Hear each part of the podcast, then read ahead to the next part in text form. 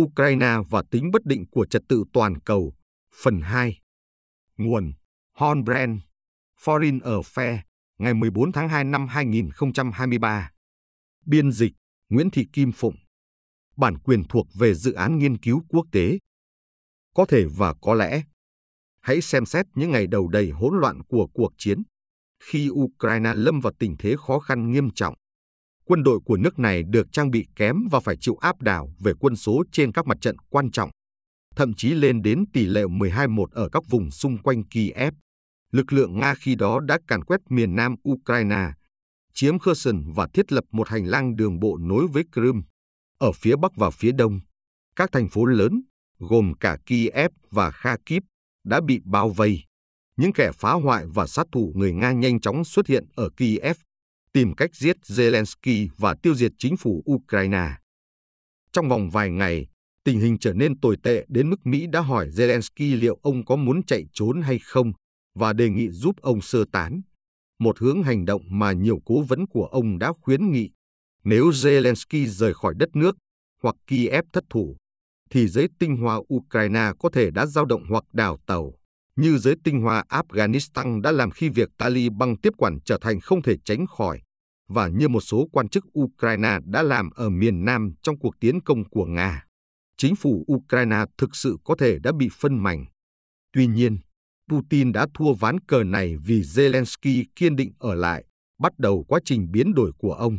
trở thành một biểu tượng của sự đoàn kết và phản kháng quốc gia, và vì một số yếu tố có liên quan với nhau. Chưa kể đến là những sai lầm của Nga, kế hoạch tấn công của Putin chứa rất nhiều sai sót. Không mong đợi giao tranh gay gắt, người Nga đã dàn quân thành nhiều tuyến tiến công, làm giảm khả năng đối phó với sự phản kháng mạnh mẽ từ người Ukraine. Bị ám ảnh với những bí mật, chế độ Putin chỉ thông báo kế hoạch tấn công cho các chỉ huy chủ chốt, các bộ trưởng và các đơn vị quân đội một vài ngày trước khi chiến tranh nổ ra. Cách tiếp cận này vẫn không ngăn được tình báo Mỹ phát hiện ra cuộc tấn công, nhưng nó lại khiến các lực lượng Nga không được chuẩn bị sẵn sàng cho một cuộc xung đột dữ dội và khó chịu. Kết hợp với việc Putin không bổ nhiệm một chỉ huy chiến trường duy nhất, khiến các quân chủng và thậm chí các đơn vị riêng lẻ của Nga phải chiến đấu trong cuộc chiến đơn độc của họ thay vì làm việc theo nhóm. Ví dụ, lực lượng đổ bộ đường không của Nga đã chật vật tự chiếm giữ các sân bay quan trọng mà không có hỗ trợ để trấn áp hệ thống phòng không của đối phương, cũng không có hỗ trợ từ lực lượng mặt đất lớn hơn. Một vài trong số các vấn đề trên đây có liên quan đến bản chất cá nhân hóa của chế độ Putin. Nhưng kế hoạch của người Nga không nhất thiết phải tệ đến vậy, và ngay cả những cải tiến khiêm tốn cũng có thể mang lại lợi ích lớn. Nếu Nga tập trung vào ít mặt trận hơn, dù là củng cố vị thế ở Kiev hay ưu tiên ngăn chặn lính Ukraine ở phía đông, họ có thể đã áp đảo lực lượng phòng thủ nhỏ và được trang bị kém của Ukraine. Nếu ban lãnh đạo Nga gửi thông báo sớm hơn cho các đơn vị chủ chốt, họ đã có thể chuẩn bị các kế hoạch chiến thuật và hoạt động hỗ trợ hậu cần tốt hơn. Sau cùng, cuộc tấn công hỗn loạn của Nga đã tạo điều kiện để các lực lượng Ukraine cầm chân địch thành công, phòng thủ vững chắc ở thủ đô và kéo quân đội của Putin vào một cuộc chiến dài đẫm máu. Những sai lầm của Nga đã trở nên trầm trọng hơn bởi sự ngoan cường bất ngờ, dù hơi lộn xộn, của hàng phòng thủ Ukraine. Đất nước Ukraine chưa sẵn sàng cho một cuộc chiến, vì hầu như các quan chức chỉ dự đoán nhiều nhất là một chiến dịch lớn nhắm vào miền đông Ukraine. Putin đã không thể mở đường đến thủ đô Kiev nhờ sự hy sinh anh dũng của các đơn vị Ukraine trấn giữ các điểm trọng yếu, chẳng hạn như cây cầu nối hai thành phố Bucha và Irpin. Nỗ lực đó đã được hỗ trợ bởi một lượng lớn dân thường và quân nhân dự bị, những người đã tăng cường cho các đơn vị chính quy, báo cáo vị trí của lực lượng Nga và góp phần vào cuộc kháng chiến toàn xã hội theo cách này hay cách khác. Quân đội Ukraine cũng thể hiện ấn tượng ở những khía cạnh quan trọng. Họ sử dụng địa hình một cách thành thạo, tiến hành các cuộc tấn công dồn dập nhắm vào các đoàn quân Nga đang di chuyển qua các khu vực cây cối rậm rạp, khiến sông Irpin tràn bờ để làm chậm bước tiến của kẻ thù. Họ khai thác các công nghệ đơn giản, chẳng hạn như máy bay không người lái giá rẻ có thể nhắm mục tiêu vào xe tăng Nga. Trong những thời khắc quan trọng, các chỉ huy Ukraine đã triển khai các nguồn lực khan hiếm ở nơi mà chúng tạo ra tác động đáng kể. Chẳng hạn, họ sử dụng khả năng hạn chế của pháo binh Ukraine để ngăn chặn, hoặc chí ít là cản trở Nga chiếm sân bay Hostomel bên ngoài Kiev, để từ đó tạo ra một cây cầu hàng không có thể giúp Mát-cơ-va đưa lực lượng tiếp viện quan trọng đến thẳng cửa ngõ thủ đô Ukraine. Ban lãnh đạo chính trị từng bị áp đảo trước đây của Ukraine cũng bắt đầu thể hiện vượt trội. Đặc biệt, Zelensky đã sử dụng tất cả các kỹ năng của mình để tập hợp dân chúng, duy trì sự gắn kết của chính phủ và giành được sự đoàn kết quốc tế.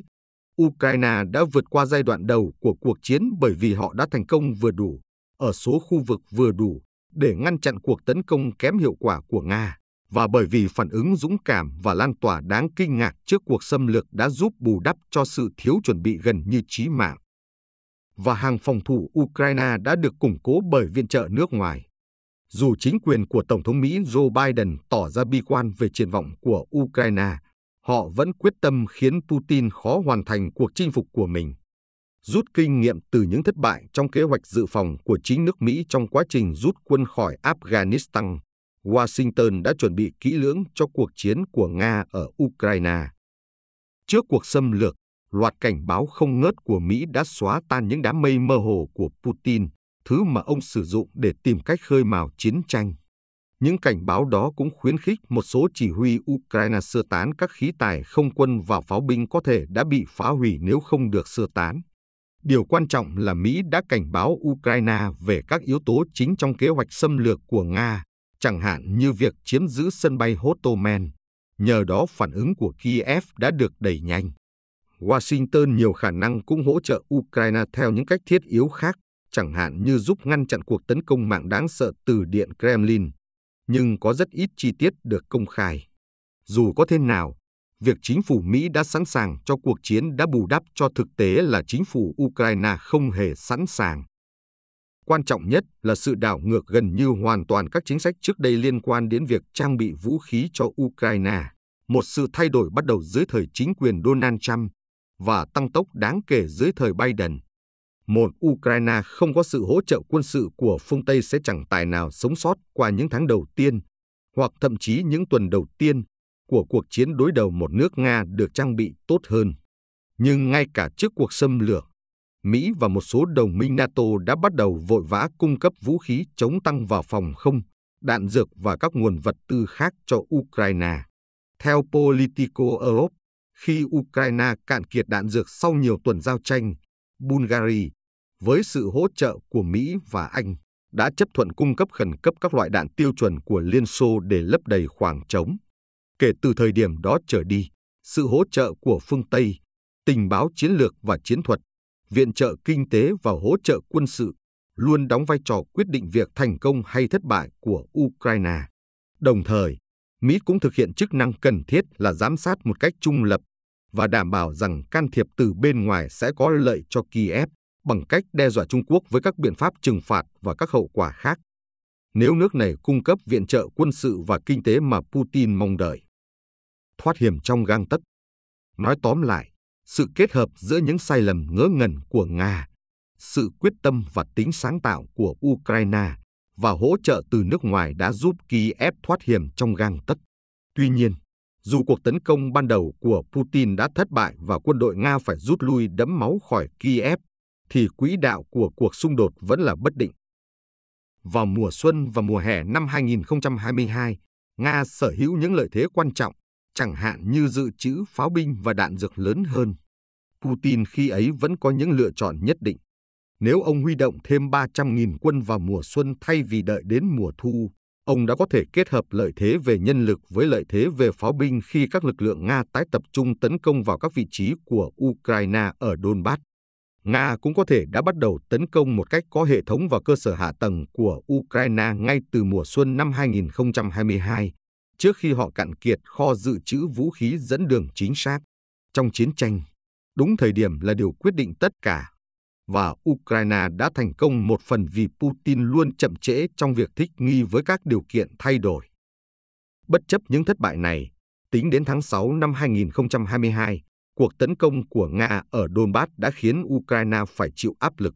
Lực lượng Ukraine đang thiếu hụt rất nhiều về pháo binh, họ chịu tổn thất nặng nề và gần như đã bị bao vây tứ phía ở Severodonetsk. sự can thiệp của phương Tây một lần nữa giúp đảo ngược tình thế.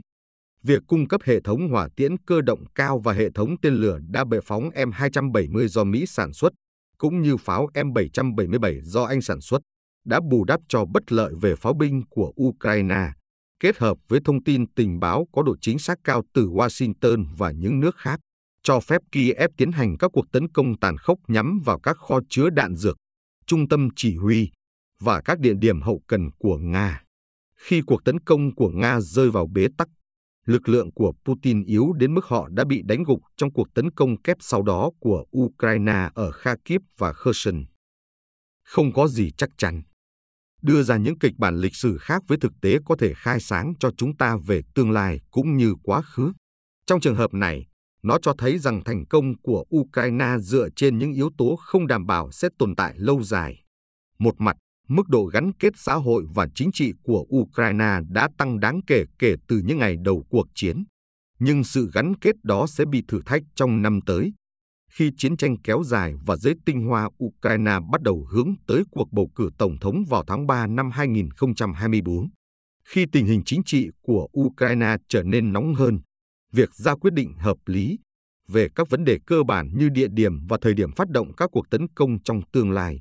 có thể trở nên khó khăn hơn.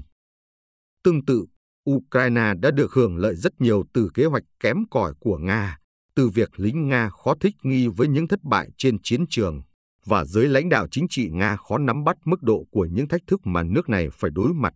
Nếu hoạt động của Mát-cơ-va được cải thiện dù chỉ ở mức khiêm tốn, Kiev có thể sẽ phải đối mặt với một cuộc chiến hoàn toàn mới. Không ai nên loại trừ điều này. Quân đội ở ngay cả những xã hội đàn áp nhất cũng có thể học hỏi, và so với năm ngoái, Nga có thể đang tiến hành một cuộc chiến thông minh hơn, dù vẫn khá man dở. Từng từ chối gọi nó là cuộc xâm lược và từng hứa với người Nga rằng nó sẽ không ảnh hưởng đến cuộc sống của họ, Putin cuối cùng đã thừa nhận rằng một cuộc chiến lâu dài và tiêu hao đang chờ họ ở phía trước. Quân đội của ông đang chuẩn bị phòng thủ nhiều lớp ở các khu vực bị chiếm đóng, đồng thời tiến hành đào tạo lực lượng mới được huy động và thực hiện các cuộc tấn công cơ sở hạ tầng tàn bạo nhằm phá hoại nền kinh tế Ukraine và làm suy yếu hệ thống phòng không của nước này.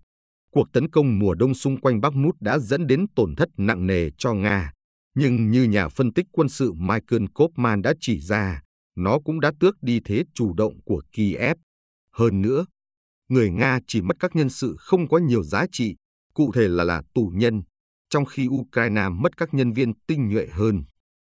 Chỉ vì Ukraine không thua cuộc chiến không có nghĩa là họ đã thắng. Một loạt các kịch bản tương lai vẫn có thể xảy ra, nếu không muốn nói là chúng có khả năng xảy ra như nhau, từ một chiến thắng hoàn toàn của Ukraine dẫn đến việc giải phóng toàn bộ lãnh thổ bị Nga chiếm đóng, đến một kịch bản trong đó Nga giữ được một phần đáng kể lãnh thổ của Ukraine trong tương lai gần, đến sự leo thang thành đối đầu trực tiếp giữa Nga và NATO. Cũng có một cảnh báo cho Washington trong phân tích này, những gánh nặng lớn nhất có thể vẫn còn đang chờ phía trước. Ukraine tồn tại được đến lúc này vì Mỹ và các đồng minh của họ đã giúp giảm đáng kể sự chênh lệch sức mạnh giữa Kiev và Mát-cơ-va và đảm bảo rằng Putin không thể chỉ đơn giản leo thang hoặc tấn công dữ dội để thoát khỏi cuộc xung đột. Tuy nhiên, khi Nga huy động nhiều nhân lực và nguồn lực kinh tế hơn, đồng thời nhập khẩu máy bay không người lái, pháo binh và các năng lực khác từ Iran và Triều Tiên, chi phí để giúp Kiev vượt lên trong cuộc đối đầu này sẽ tăng lên. Hãy nhớ đến quyết định gần đây của một số quốc gia NATO cung cấp xe tăng chiến đấu cho Ukraine, một quyết định báo trước nhu cầu về các thiết bị tiên tiến khác trong những tháng tới, cho dù đó là tên lửa tầm xa hay máy bay chiến đấu thế hệ thứ tư. Cuối cùng, nếu kết quả của cuộc chiến không được định sẵn, thì tác động của nó đối với thế giới cũng vậy.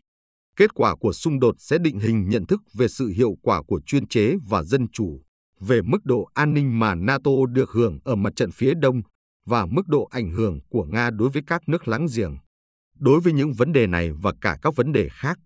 tác động của một cuộc chiến nơi quân Nga thất bại hoàn toàn sẽ khác với tác động của một cuộc chiến kết thúc bằng việc quân Nga chiếm đóng các khu vực quan trọng của Ukraine và Mát-cơ-va có thể tiếp tục chiến sự khi họ muốn. Kịch bản thứ hai có lẽ không phải là một chiến thắng đối với thế giới tự do. Ngoài ra, vẫn còn những kịch bản khác có thể thay đổi đáng kể cục diện toàn cầu, chẳng hạn như khi Trung Quốc quyết định hỗ trợ trực tiếp cho Mát-cơ-va. Cuộc chiến ở Ukraine mang đến nhiều bài học, nhưng có lẽ bài học quan trọng nhất là trật tự toàn cầu không phải vốn dĩ đã vững chắc hay vốn dĩ rất mong manh. Sức mạnh của nó chính là sức mạnh của những người coi trọng nó và có thể tập hợp cùng nhau để duy trì nó khi bị thử thách.